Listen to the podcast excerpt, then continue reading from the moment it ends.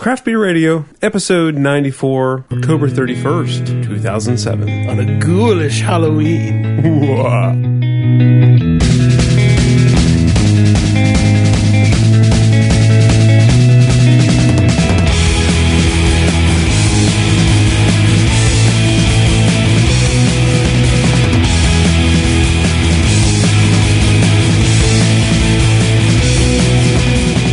Welcome to Craft Beer Radio, the show dedicated to craft beer and the craft brewing industry. I'm Jeff Bear.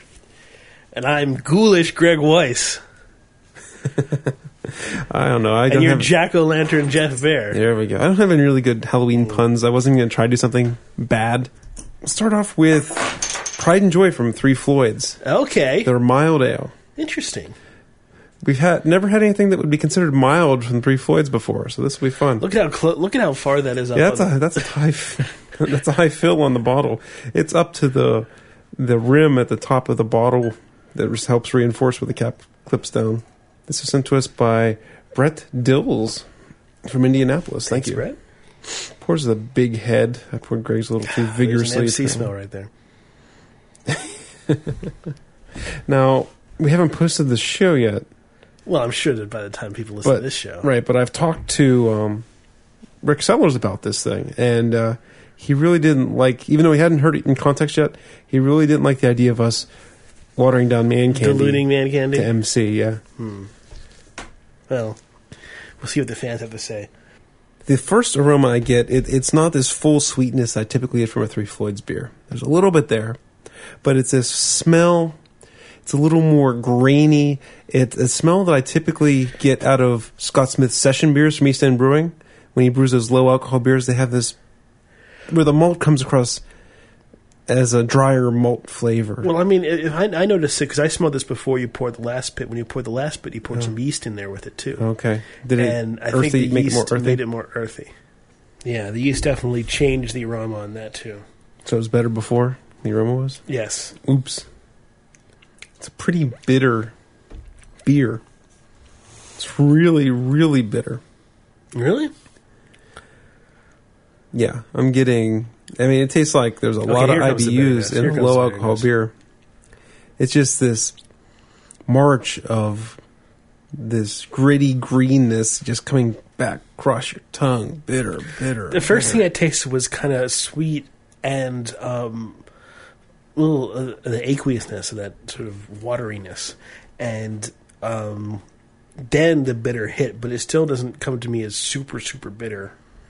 You ever have um, the uh, the small beer that Scott makes after he brews his barley wine called the Bitter End? No. It, it reminds me of this a lot. The the story behind East End beer. Well, I'll take away from Three Floyds, but I don't have any anecdotes about this beer from Three Floyds. Uh, first year he did his barley wine. When brewers brew barley wines, they have to fill that mash tun up with grains to get all that wort to do a high alcohol beer. When you're done, there's enough sugars left in the mash tun. If you run more water through it, you can make a beer with the residual sugars. It's called Right. the second runnings. So he brewed a beer with second runnings. He left the hops in the brew kettle from the barley wine, and he hopped the beer as he expected to hop it. What happened was it came out way too bitter because he got bitterness from the first run of hops. Uh, so he ended up calling it the bitter end, the end of you know the, Right. the barley, the bitter, and uh, people liked it. I don't think it's going to win any awards, but it reminds me of this, where it's this low alcohol beer with this harsh bitterness that comes through. Harsh, not harsh, prominent, maybe overwhelming bitterness that comes through, and um, it's an interesting. Uh, and you know, people liked it enough that you know the last three years or the, the following two years, he brewed it the same way. Keeps brewing the bitter end, even though it was a mistake the first time. You know. It's not a lingering kind of stay on your tongue bitterness either. It's sort of more of a hit you kind of sharp, stay with you a bit, and then fade away bitterness. It uh,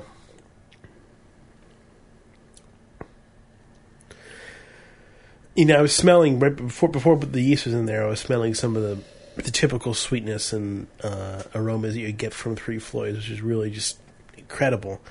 And it's the flavors there are you know, considered. I mean, it, it definitely is a milder ale in terms of what you consider from Three Floyds.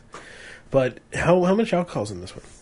It can't be too much. I don't have that information, but no, it. I would guess it's not more than four and a half.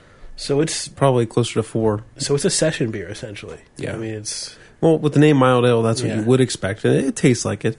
It just has, and the IBU count on this is probably not that high in the numbers, but just with the beer's balance, it just comes across as lots and lots of bitterness.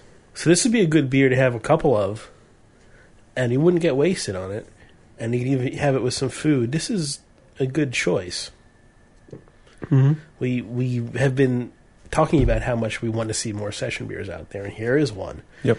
And I mean, one thing you'll notice about it is it's not going to jump out at you and, and turn into an incredible flavor explosion like other beers. Session beers aren't going to do that. But in terms of a nice drinker, this is definitely going to work very well. All right, so we actually have some emails and some news here tonight. We have to read them off the screen because my printer's busted. First one we'll read is from Chris. I just listened to my first podcast, the GABF posting, and I loved it. I'm originally from Denver and went to college in Boulder. Took me back. Question is, while you were in Boulder, did you have a chance to taste my absolute favorite all-time beer, the Java Porter on Nitro at Mountain Sun Brew Pub? Well, nope, I didn't make it to Mountain Sun. On the, the whole whirlwind tour of of Denver, I really didn't get to spend that much time in Boulder. Mm. I went to Avery and Redstone Meadery, and that's all the time that we had to spend there. But thanks for listening, Chris. I'm glad you liked the show, and I hope you like our normal format shows as well. Java Porter on Nitro. Interesting. I'm not a huge nitrogenated fan. Yeah, me too. It's a rare beer that I think is better on nitro than it is on CO2 tap. Boulevard John asked this question. This has been one little pet peeve I've had about this show, but I finally found a metaphor for it. You guys, you guys seem to be upset with people at times for liking, actually liking Bud Light, et cetera, et cetera, et cetera. But the way I look at it is this: marriage. Some guys never get married. Some guys play the field their whole lives forever. Some guys get married, have a little fun on the side, staying with a mainstay. Some guys are happily married and would never think of drinking another beer because they found the love of their life. Macro drinkers. So next time, next time if you think about it like marriage and think about beer like that, then you can see where people are coming from. It's an interesting analogy. It, it, it's an analogy that has some points, but okay. So the person who drinks Bud Light, you know, marry, you know, had a shotgun wedding because know they knocked her up or something like that. it's not like they chose their wife. You know, that's that'd be my humorous com- counter to to uh, the marriage thing. I don't know. Yeah, some people. I think we've talked about this. People drink beer for different reasons, and for Greg and I and a lot of our listeners, it kind of boggles our mind. People who drink beer not for the flavor, but just for the, intox- the or for the non-offensive flavor and the intoxicating factor. When it's such a great beverage, and you know, just about everything Greg and I put into our mouths, we do it to enjoy the flavors of it. And Right. I've made the analogy before. I think it's it's the best analogy I've come up with. Is think of beer like cheese, and I pity the person who wants to eat Velveeta or or American cheese their entire life when there is such a huge, wide variety of incredible cheeses out there. And I'm sure there are people out there who the only cheese they like is American cheese, if they like cheese at all. And I pity them. And I will constantly be trying to introduce them to, say, a Stilton or a well, you know, like Garrett says, if you don't like Stilton, you're a bad person. or uh, Parmigiano Reggiano or uh, you know Camembert or something like that. I'm always trying to to say, look at look at the great huge variety of cheeses out there. Look at how much this cheese can add to this meal. This cheese can add this. You gotta meal. stop talking about cheeses, Greg. I'm getting hungry for cheese. You have to run over to Giant Eagle and get some of their wheels of cheese. the same thing it can apply to beer. Beer is is so, is so diverse, and I pity the person who drinks Bud their entire life because that's like drinking Vel- that's like eating Velveeta your entire life. Right. I don't look at it as marriage because marriage is much more of a social dynamic where there's give and take between two parties. With Budweiser, there's just take from one party. Yeah, I agree. I mean, he makes some points, but you can. I don't think it's the best analogy. But but Boulevard John, thank you for writing in. We appreciate your feedback. so what's next on our list? That was the uh, Pride and Joy from Three Floyds. Nice mild beer, lots of flavor to it. Towards the end, the bitterness really wasn't as potent.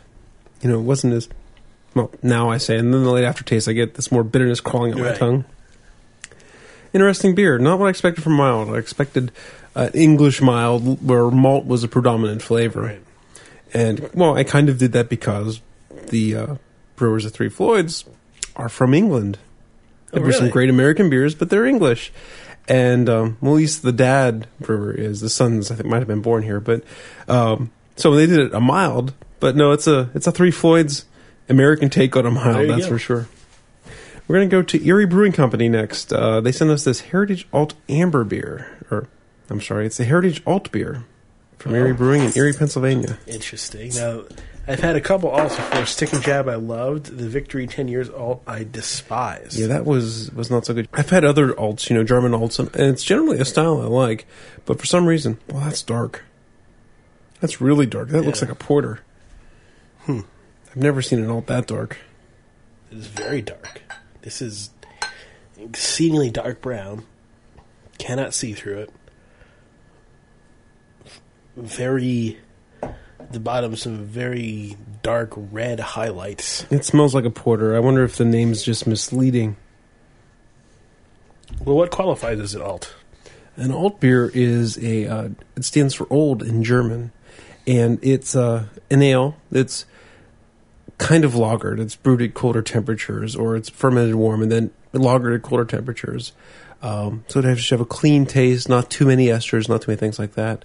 Um, like a Kolsch, but you know, Kolsch's have a lot more of that vinous grapiness, where this one is more of a malt, and it's a little bit darker too. So you get maybe some I didn't want to say not caramel, but more toast, like a Munich malt, something like that. But maybe a little bit of caramel too. I'm not exactly sure on that one. But this one, like you said, is very dark, so we'll see if this qualifies. From the aroma, I would say it's 100% a porter. From the flavor, I'd say it's 89% porter. It's it, it it's got all the symptoms of a porter. It's got that raisininess. It's got um, a bit of the the the black, you know, sort of uh, chocolatey malt flavor. And I didn't do extra homework on this beer. It said alt on the label. Stupid me for assuming that it was an alt beer. Has a German guy playing a. Oh, he's not really German, is he? He's playing an accordion on the label. It's It's stereotypical to assume that he's German simply because of that. He has a check shirt on and a hat and, and long floral socks and knee pants, and he's German. He's not wearing lederhosen or anything. No, five point four percent alcohol by volume. So a lot of roastiness in the flavor. Um, not too much chocolate or coffee, but just It's there. roasted barley, but a little bit of coffee, I guess. Now that I've said that there's not too much, I'm kind of sm- kind of smelling it. There's a bit of kind of like baker's chocolate in there. Now, I'm getting a weird mix from the previous beer because I burped and I got a whole bunch of that bitterness back out, and I thought it was from this beer, but I'm pretty sure it's mostly from the previous beer. A little bit of molasses at the end there. It's under here's an alt beer on Beer Advocate. It's miscategorized. Someone else went by the label, I think. If it's an alt beer, it's uh, completely. It I mean, it gives me kind of a chocolatey, malty aftertaste, a little bit like if I was just chewing on a malt ball or something like that, um, like a Whopper. Those malt balls, not the actual sandwich. Right. Um, but there's that raisiny touch in the in the beginning. I mean, this this is much more a to me. reading the reviews here on Beer Advocate about this beer, including some people that I know, and um, not a single person mentions that it's off style. They're just reviewing dark and roasty. They're all describing a porter, but not a single person's like, "Well, this really isn't an alt beer." So that's very interesting. Isn't it? What does it mean? What's it mean? What does it all mean, Jeff? Maybe our senses are really off tonight, even our sense of sight, and it's not this color. Or maybe it's the Sam Adams glasses we're drinking from. they changed the color and taste of the beer completely. Huh? Yeah, we're drinking from the curvy Sam Adams glasses again, just because these things are fun to drink from. Mm-hmm. It's decent enough beer. It, it, it's it's weird because we're looking at it just from the perspective, well, this is not an alt, but it, but it's a pretty good porter. Yeah, it's it's a dry porter. It's um. I'd like to see a little bit more chocolatiness in this. You know, it, it would just carry the beer a little bit farther. Chocolate or coffee, because more it's just like roast, and then it like it finishes clean. You know, it's like this roast, roast, roast, almost like a leading towards a sooty roast, and then cleans out. Where I think if it had some coffee or some chocolate in it, it would be a more interesting beer. Actually, I'm going to try to warm up this last bit here and see what it takes. These are easy to warm up because you can just sort of grab the bottom. Yep. We are, like we said, these Sam Adams glasses. They're, if you don't have some, get some because they're fun to drink. Well, they're out kind of expensive. They are. I think a four pack is twenty five dollars. I guess that's not that bad. I mean, that that's not quite as cheap as regular pint glasses, but they are very fun to drink out of. They And they're scientifically engineered to to give you a better. they are scientifically engineered to, to make your beer taste better. Whether that will actually come through or not is all up to you to decide. We seem to notice differences. I mean, we, have, we it's really hard to do a, an unbiased test because the shape of the glass, even if you're blindfolded, you could tell which one was which just from your lips on the rim of the glass. Uh, but I, we seem to think that does do some of the things that they advertise. So it's an interesting glass, and we like it. Ben sent us an email. Add one more to the random responding to an episode emails from him. He's a person who, e- who emails his podcasts. Gold medal show, boys. The GABF coverage was good, and I very much enjoyed your take on them. Looking forward to the compilation CBR main feed show with some footage from your color commentary. Well, that's not really going to Yeah, happen. we're probably not probably not going to come to that because there's so many people that are listening to the extras feed. They get duplicate content, and it's kind of like I don't want to shove the repeats down people's ears. So just go to the um, website and download some of the interviews. They're short. That's probably your if you don't have a lot of time. And then you could look at some of the food and beer pairings, and if any of those pique your interest, then listen to those as well.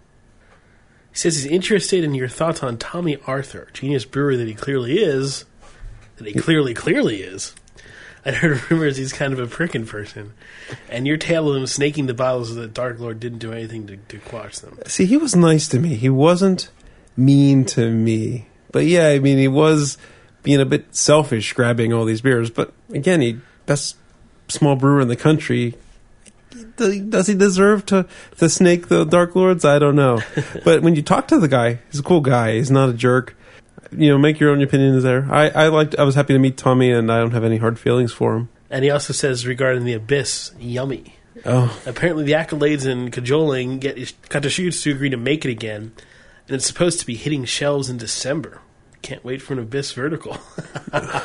man. If anyone wants to send us Abyss, we will not send it away. it's such a good beer. He also had a very interesting take. He thought it was interesting contrasting Garrett Oliver's beer versus wine tactics as opposed to uh, Sam Calagione and Marnie Old's um, back and forth banter. So he thought that was interesting as well. Oh, this next one, I uh, I just had to put this in. We normally don't put the how great we like your podcast emails on the air, but this guy just worded it. I just discovered your show about three weeks ago on iTunes. Love it. You guys are the best. I tried to listen to some of the other beer podcasts on iTunes, but they suck. Hey, wait a minute. I'm glad he feels. I mean, it's cool that he feels that way. I mean, we like a lot some of the other a lot of the other beer podcasts, but I don't know. I just wanted to put that on there because just the way you sent the email, not the how I, you know, I, th- there are some guys out there who do great shows. a lot of them, you know, there's some that don't do such great shows, but I like most of them. And uh, I don't know. I just loved how animated he was. yeah, he's creating a list of beers to try from our show, and he has a garage fru- garage fridge with plenty of room for beer storage. Oh well, man. So it sounds like we got him hooked. there is a lot of beers I'd recommend you get in that garage. I mean, you'll you'll go by listening to what we have. This is our 94 show. There are going to be at least 20, 25 shows where we have things that are going to like going to Says we should do a show on West Coast beers. Oh, we have. Yeah, I think we do a fair mix of. I mean, we can't get everything from you know the Bay Area, but uh, he asks us if we have any requests for San Francisco. Let me make a list. yes, absolutely. And everything you can find in your bottle shop. just about. Kyle Zubla wrote in a couple of episodes. I hear you talk about Capital Brewing and New Glarus beers, both brewed in the Greater Madison area. This is in Wisconsin.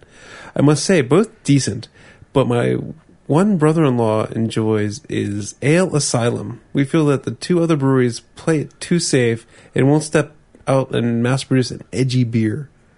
That being said, how do you guys suggest I send you a sample pack? Well, absolutely. Now, I put this on here because I thought it was interesting where he's calling New Glarus playing it safe. Have you tried their sour beers? Well, I mean that's I mean that's kind of I'm like either this Ale Asylum is lunatics and running the asylum, which probably is part of their slogan, or they just this guy doesn't get Glarus. I don't know, but I'm he's piqued my interest. Right? He's he's kind of put down a very great beer and then put this other one in front of it. Yeah. Well, let's see if your money's where your mouth is. Uh, yeah, Kyle, we'll absolutely like to try some of these Ale Asylum beers, especially since we can't get anything from uh, Madison, Wisconsin here in Pittsburgh. So Nope, it's pretty much impossible. Oh, several listeners uh, wrote in to point out that Walking Man is in Washington, not Oregon. Mm-hmm. So there you go. really close to the border, but apparently it's north of it. So let's get another beer here. Should you go for the bells? Yeah, sure. So we did a, a mild to begin with, right? So now we're going to do an unmild. Bell's Batch 8000 Ale, a commemorative brew. Ale brewed with honey, spices, coriander, orange peel, and paradise seed. So it sounds like a wit beer. This doesn't advertise its alcohol, but being a Batch 8000, I would expect it's a little higher than your normal alcohol level. Now this will be interesting because the 7000 was, oh, remember the 7000? That stout? Mm. It was dark. It was borderline soy sauce, like a triple bock, but, but still on the good side. Yeah. So let's see how this. This one was sent by sent in by uh, Chris, who I stayed with at the um, the G, his uh, cousin at the GABF. So thanks, Chris. Haven't talked to you since the fest. Uh, hope you had a safe trip home, and uh, can't wait to see you again next year. Uh, so that smell is. Did you say ginger was in this? It didn't say ginger, just coriander and grains of paradise. Here's an interesting contrast: top of the glass and bottom of the glass. His is clear. Mine looks like a mine looks like a Hoegaarden. His looks like uh, I don't know, just an orange. Like an IPA or something like that. Yeah, clear, clear orange beer. So we'll have to do a little swap and see if the Maybe. taste. Excuse me, the taste are any different. Jeff and I don't have cooties, so it'll be okay. It smells great. Got that orange and coriander. Grains of paradise. I'm not really picking up, but it might come through in the flavor.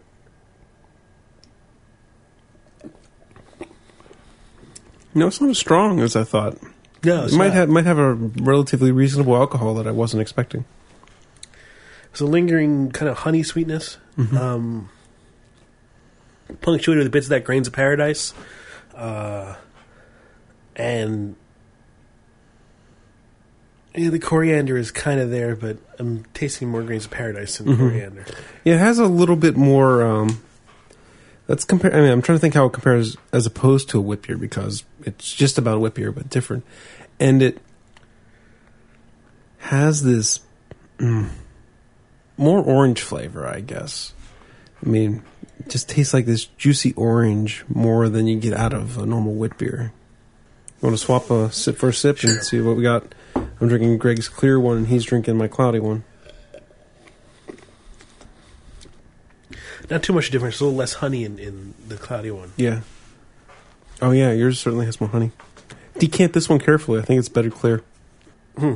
There- There's a good amount of alcohol in here. This is Yeah. And now that I've had three or four sips, that it's starting to come through. Like you can't taste it, but you kind of say, "Hey, yeah, this beer's a little bit on the higher side." It's a bright beer. It's different. There's a little bit, actually, a little bit of bitterness I'm getting at the end. It's oh, I, I don't know if this would be one that you can drink a whole bunch of. no, I think it's a.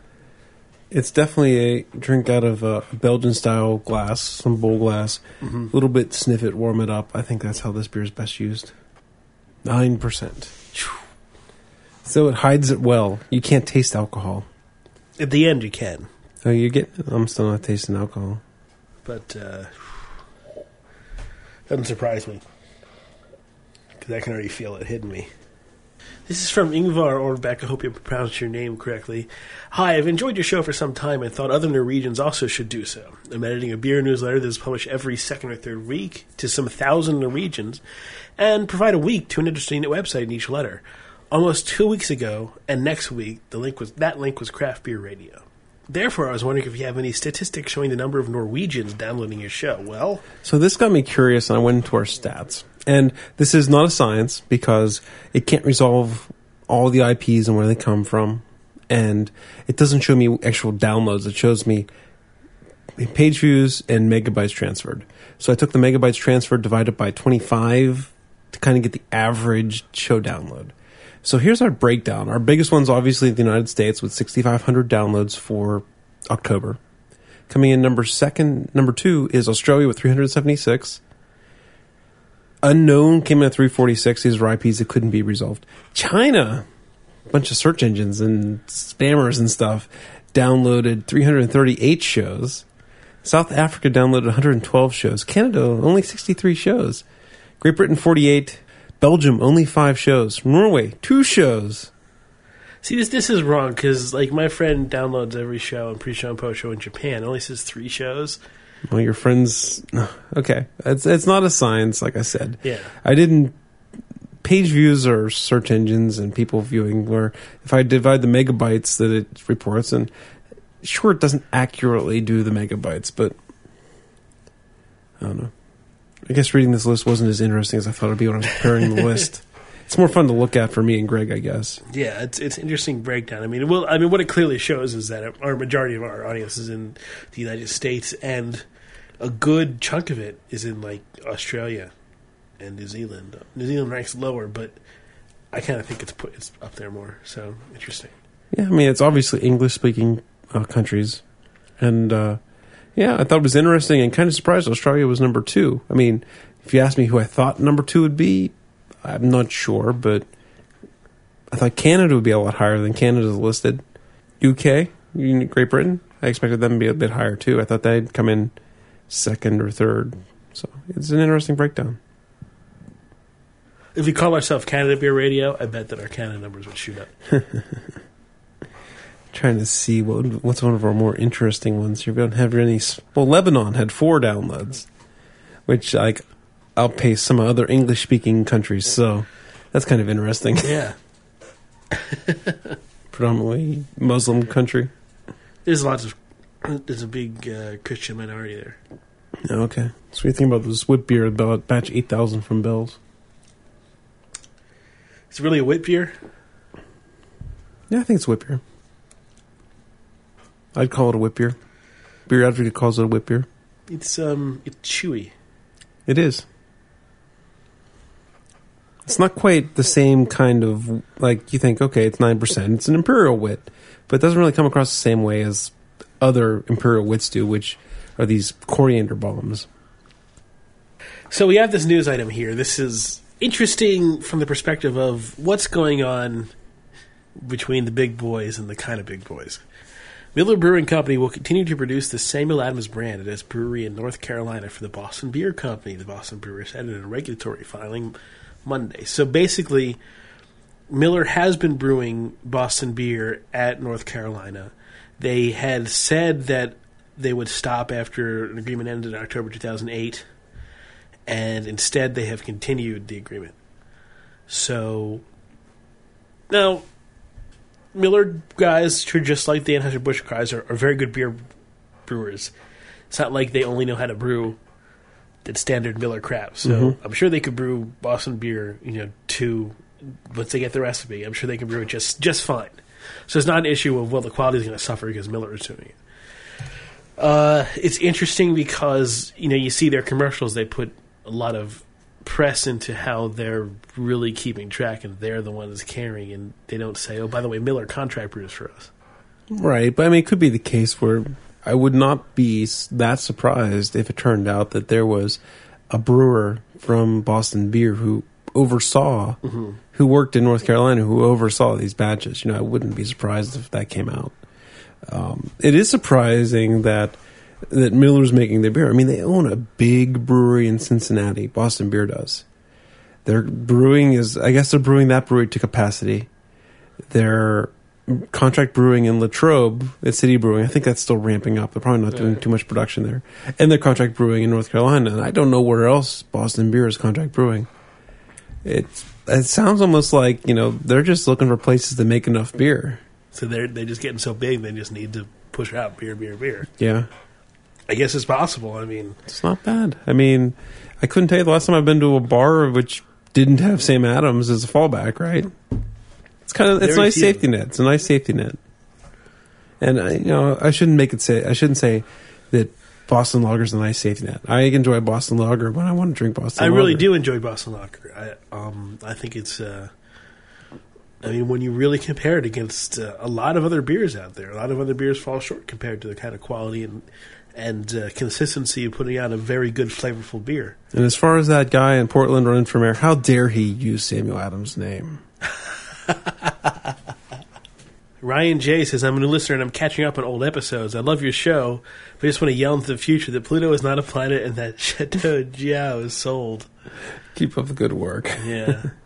Yeah, it's uh, we get a lot of emails like that where people are, they start from the beginning and catch up, and you know they don't have the you know they're listening to a certain part in time and they want to talk to us now. Right. it's just like it's like, you know, it's, it's kind of like, um, you ever seen when they run episodes of call-in shows sometimes that are repeats, and they have the number out there, but they have to put on there, "Do not call. This is a repeat." right, right. Yeah, I mean, I mean you got to think like other media is available. It's like almost like uh, you know you buy the DVDs of a show and you watch it, and then you like write the editor and say, "How dare you, you know, do this to this character?" What happened twelve years ago?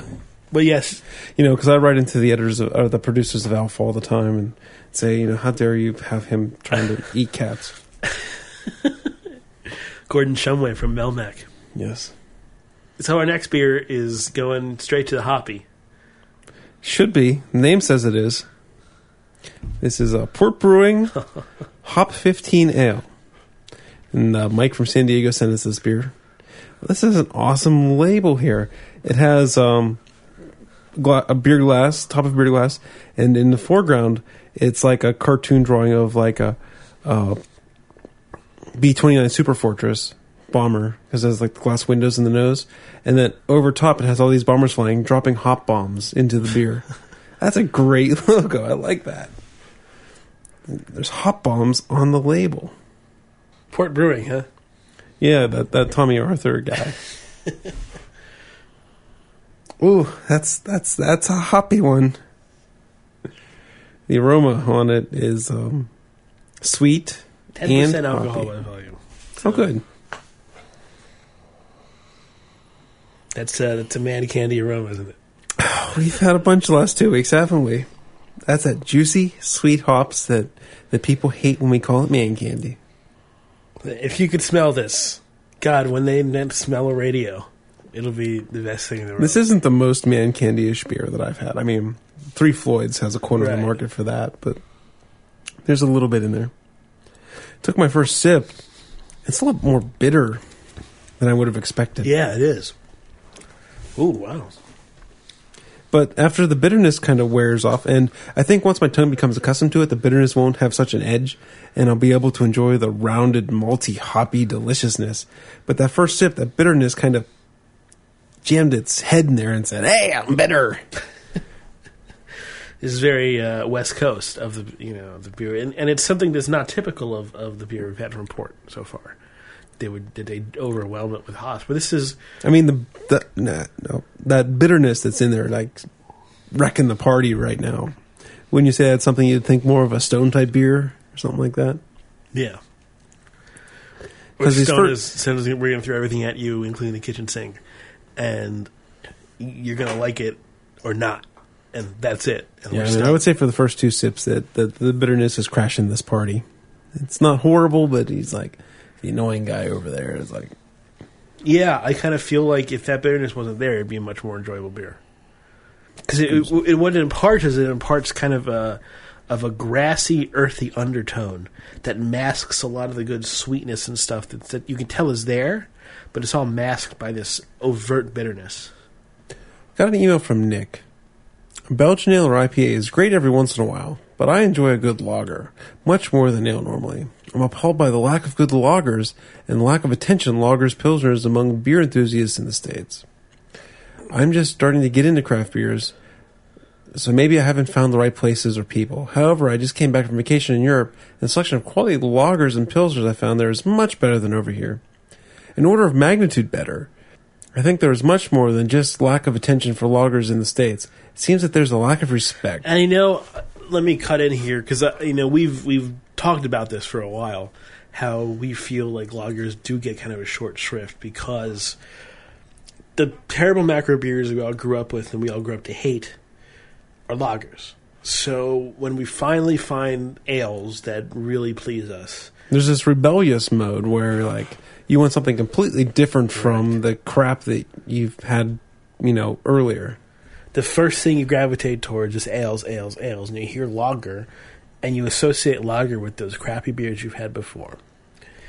And you may say, well, you know, I like a lager that's a double bock, you know, that has a lot of flavor to it. But we've talked about the evolution of the beer drinker, how you start, when you really get into different beers, you start going for things that are flavor bombs, things that will blow your mind out with flavor. And the idea of a clean, crisp, of a clean and crisp beer doesn't enter your mind as something that's interesting. Uh, I think that you gravitate towards, in terms of lager styles, Bocks or maybe Pilsners, hoppy, very hoppy lagers.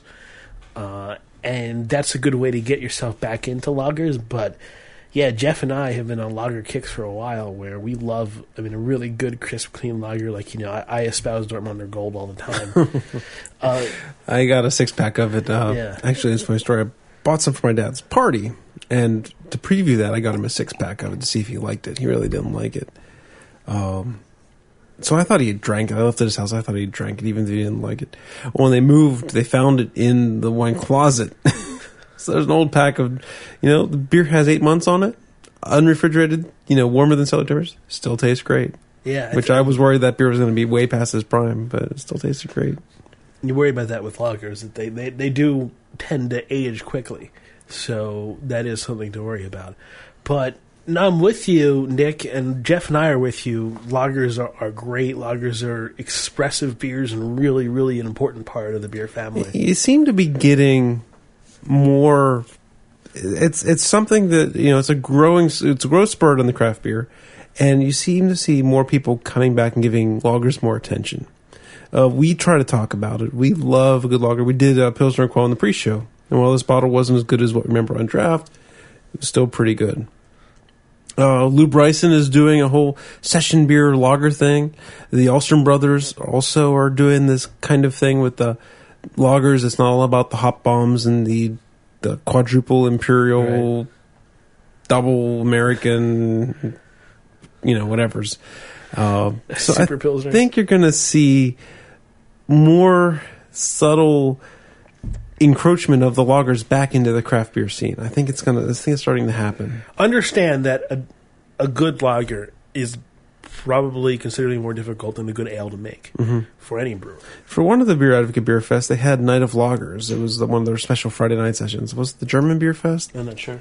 And well, saying the German Beer Fest, I would have expected the German Beer Fest to be mostly lagers anyway.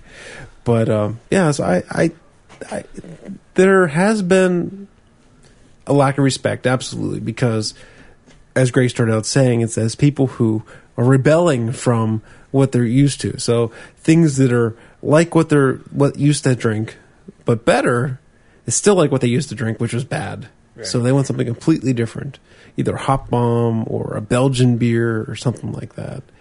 And it takes a while. And uh, you know, I hope listening to the show, a lot of our listeners, if you're hopheads, are, are giving an open mind to trying some of these other lagers and and having a more complete beer palate.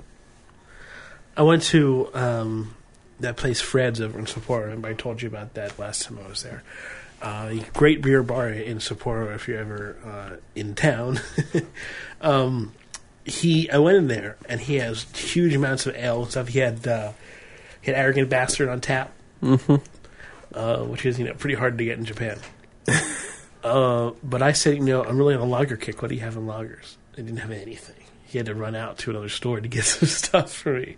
So it's just like, I mean, I'm with Nick that there is a less of res- less respect for lagers out there, and it's too bad. But like I was saying before, Now, when he had to run out and get lagers, what did he come back with? Did he come back with Sap- Sapporo or like something? mostly remember Big Hop. Remember that one, which was the uh, oh, okay, yeah. the the interesting take on. It. But he didn't come back with anything good like he had on the shelves. I'm sure there the was there was nothing like what we had what he had on the shelves. Yeah. right. Okay, I was just curious because, like, if he didn't stock it, because I've saw pictures of this Yeah. place, and I mean, it just beers to the up the walls everywhere. If he didn't have it and there's no lagers, I couldn't imagine where in Japan you'd find the stuff. You know, run out, yeah, paddle a boat across the Pacific to get to California. And there's not that many lagers in California. You just go to Gordon Biersch to get something. Maybe. But like I was saying, lagers are more difficult to make. I mean, there are places that are uh, full fledged uh, breweries that aren't set up to make lagers. Scott Smith and East End can't make a lager right now. I don't know if you. Difficult isn't really the reason they're not doing it. They can make them if they wanted to. It's uh, the time it takes to brew them, right? Scott Smith can't afford to keep a fermenter tied up for a month, right? Because he doesn't have that much fermenter space. So lager breweries have more product tied up in the fermentation process. Where ales, they ferment out quick, a week, a little over a week, and move the product to kegs and sell it. And a small brewery like East End is able to do that. So if he had to brew a lager, and you know, I wouldn't be surprised if he does a one-off session beer or you know a specialty beer that's a lager. His fermenters are temperature controlled. He could ferment cold. He'd have to get some lager yeast. Uh, he could do it. It's just it's going to tie up one of his fermenting vessels for a long time. Not to mention that a typical lager, like a really um, a clean and crisp one, like say a Dortmunder, it's a pretty difficult thing to brew, to brew in, in general because you don't have a lot of alcohol, you don't have a lot of extra flavor to cover up mistakes. Yeah. Um, It's the whole thing like we talk about Budweiser, right? That we might not like the flavor of the beer, but you can't really knock the brewers for making it because it's it's well done for what it is. It is what it is. it's very difficult to make crap like that. that's a good way of putting it. I was trying to be a little more subtle, but that's a good way of putting it. If if you can polish a turd, then Budweiser's done a magnificent job polishing up a turd in Budweiser. It's not to say they can't make good beers because they can make some excellent beers. Budweiser's not one of them. So back to the hop fifteen. Uh, the bitterness, my my tongue's got used to it. That that party crasher's not there anymore, which I expected would go away, and now it's just this juicy hoppy. It's it's not quite man candy for me though. It's not. No, it's not there. It's not full and sweet and juicy enough. This is not a number one beer for me tonight.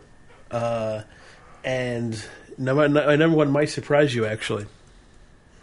Here's another news article. Stone Brewing Company in San Diego installed a 3.2 million dollar photovoltaic system.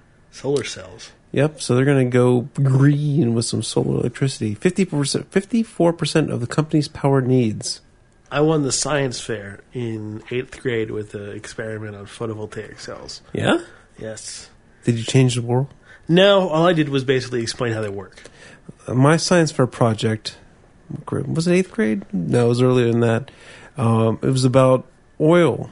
Like, so I made this, um, this is more of a post show thing, isn't it? Well, you don't have. It, it's you know forty minutes into the show. It's okay. I'll save it for the post show. No, but I mean we had to have that long a show. I think it's okay. So I did this little cross section of the earth. So I had bedrock, and then I had this plastic bag of uh, crude oil, which we actually walked down to a, a oil well down the street from my house, like in the Really? woods. So we scooped out some crude oil, and then I had shale and dirt, and I had this little. So I had this cross section of the earth and how oil, and I had this little oil well placed up on top of the earth with a straw going down to the oil, and Very nice. it was fun.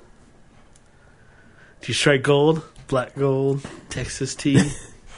Yeah, Scottish Newcastle. wait, wait, wait. Let's finish the Stone Brewing Oh. Company. So they're installing a new system to demonstrate its commitment to the environment, but it also makes sense financially because the eight thousand square foot cold box is definitely a big energy draw.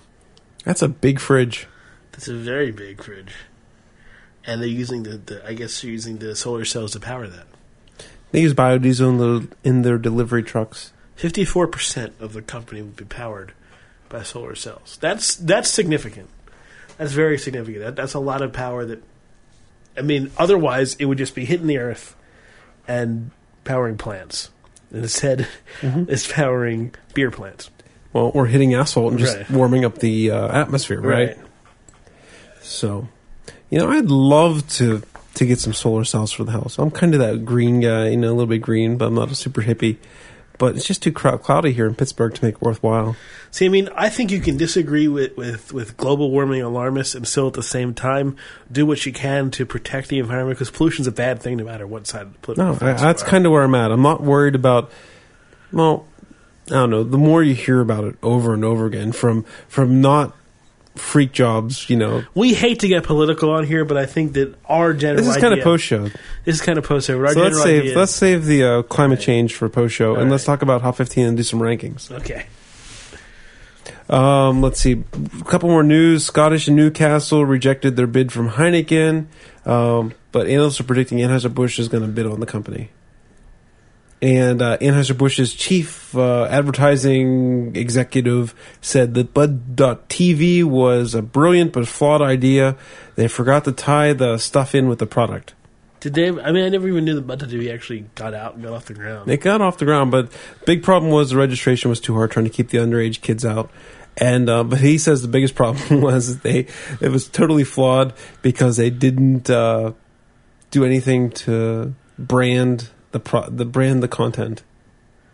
well, yeah. I mean, that that was All it's all just bizarre content that wasn't branded. that's kind of what we said. I mean, you have this ridiculous TV channel with stupid skits. How does that relate to beer at all? But it doesn't need to relate to beer. It needs to relate to Budweiser. It needs to relate Bud, to Bud well, it needs to relate to their brand, which is you know goofy college kids getting drunk and and doing whatever goofy college kids do when they get drunk. Yep. So that's all the news. Um, rankings, rankings, rankings. I was going to say something really bad, but I'll save it for the post show. interesting show tonight. I mean, to me, there wasn't a love it beer. Like for example, like different things. I like the the porter. I needed more chocolate or, or Right. coffee. The the mild from Three Floyds I thought was too bitter. The the Bills is good, too strong Wasn't right for tonight. wasn't right for tonight. And the port brewing, it's a good, good hop ale, but not a great hop ale. Yeah. You know, it's it's it's missing the bitterness. It's not that it's, it's not that it's missing something. It's that there's too much. There's too much bitterness here. the bitterness, but now I'm not tasting the bitterness. But now it's like, well, it's not as juicy as it has. It's it it's that. Str- it wants to have the man candy, but it wasn't there. it wants the man candy? But it can't find the man candy. Um. So what's your what's your ranking? Oh man, it's it's too hard. It's um, not you know how they don't give gold medals at the Great American Beer Fest if there's no beer that's a world class example of the style. Right. We know, Uh, we we do not have a precedent of doing that. However. I I don't think any of these are. Well, I wanted to say that none of these are a clear first place beer. All right. The top three are bunched up together, like I have them here on the table, and I'm not sure which one I want to put first. Let me go first. Does that help? Yeah, maybe your comments will help me make right. my decision. My number one beer definitely was the Pride and Joy Ale. I mean, it was a little bit bitter, but I loved a good session beer. I mean, really drinkable.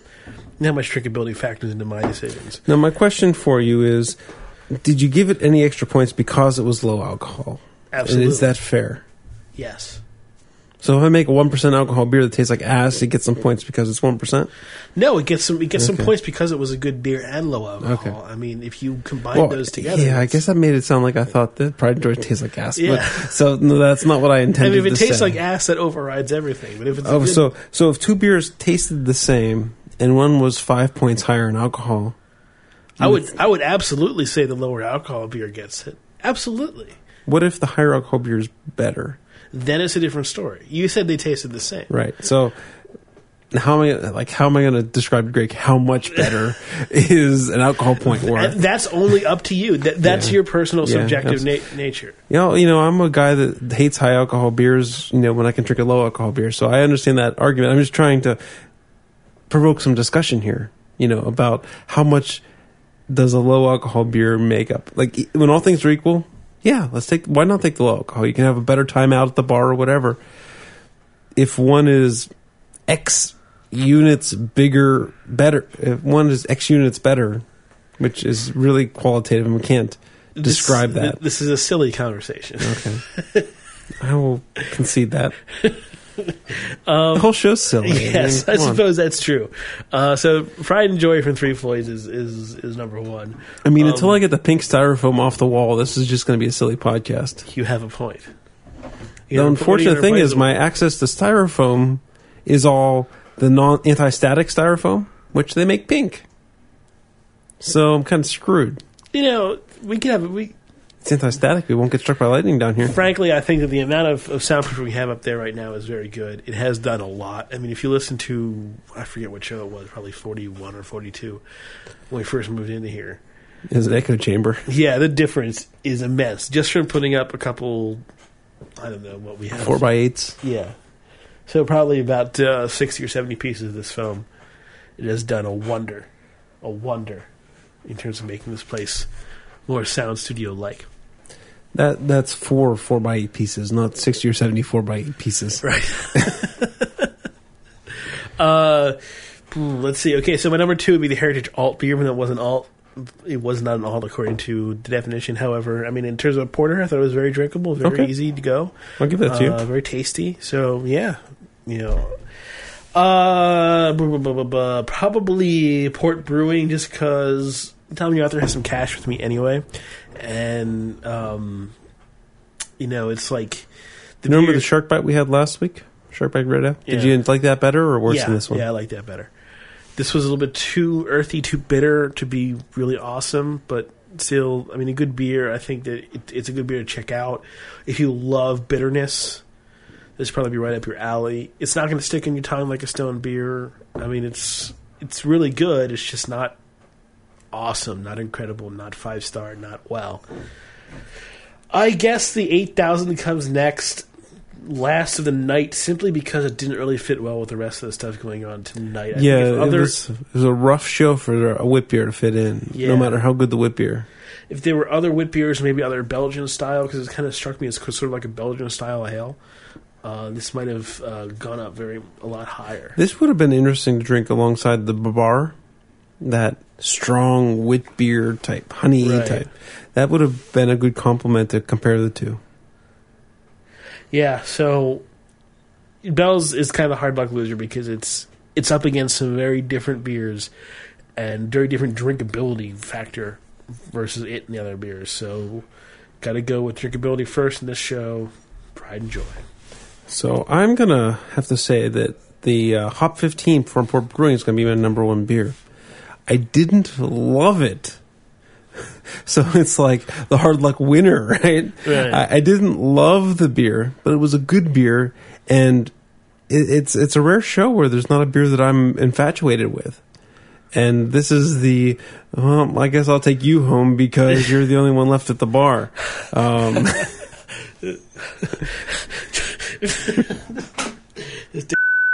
Itself. that's not main show stuff. I know. I had to say it though. I had to say it. That's not main show content. You have to bleep that out and put it in the post show. Number two, I'm going to put the bells. I, I, I enjoyed it. Um, the only thing I didn't like about it was it didn't fit the show, and I, it's it's hard to penalize a beer because of that. But It's the law of, of in my tasting, in my know? senses, I have to pen, I have to put it. I liked it, but I you know it just didn't fit. So it'll be number two. Number three is the Pride and Joy, um, the low alcohol, refreshing. The bitterness was a little over top at the beginning. I, I couldn't give it uh an A plus because of the bitterness at the, at the beginning. And the Heritage Alt beer, well, dude, it's it's a porter. Um, and like I said, for the porter, if it had a little bit of coffee or a little bit coffee or a little bit of coffee or chocolate in it, I probably would have given it more points. But I'm not a huge fan of those dry, cindery, roasty uh, porters. Needs a little bit of something else to go with it. Are you going to put the rankings on the site this time? Because the last couple shows you haven't been putting rankings. Oh, really? It's funny because when I post a show, I edit the pre. I go and edit the previous one. I copy the code from the previous one. So whatever show I neglected to post rankings, propagated to the next couple shows, and I didn't realize it because I copy and paste, and then I make all the changes, and I completely didn't realize that there wasn't rankings. I guess. Oops. Oopsies. So it was a self-propagating error on my fault. And also something you'll be able to fix with the next one. Yes. Thank you, everybody, for listening to Craft Beer Radio. We hope you enjoyed the show. We realized it was an off show. I We mean, hope you tune in next week. Please don't quit. Listen, don't give up on us just yet. Please, we promise we'll turn it around. More d- jokes next week if you want that. Post show content, Greg. Post show content.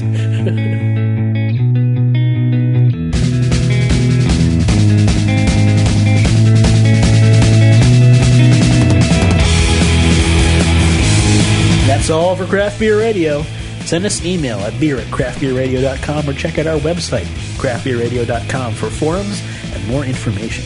Our music, opening and closing, were Out of Towners by the band Saint Dragon, available from the PodSafe Music Network at music.podshow.com. Craft Beer Radio is licensed under the Creative Commons license. Check out craftbeerradio.com for more information. Party on, everybody.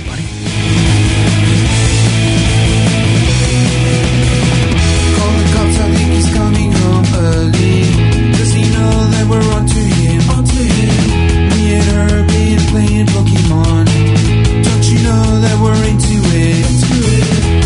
We're heading out of town now. Don't you know there's no stopping us? Look with me up to starry skies. Everybody loves the stories, keeping it alive. We will find a the place. People believe that we come from outer space. Yeah, promise me you'll never go away, so I don't have to put these looks on your face.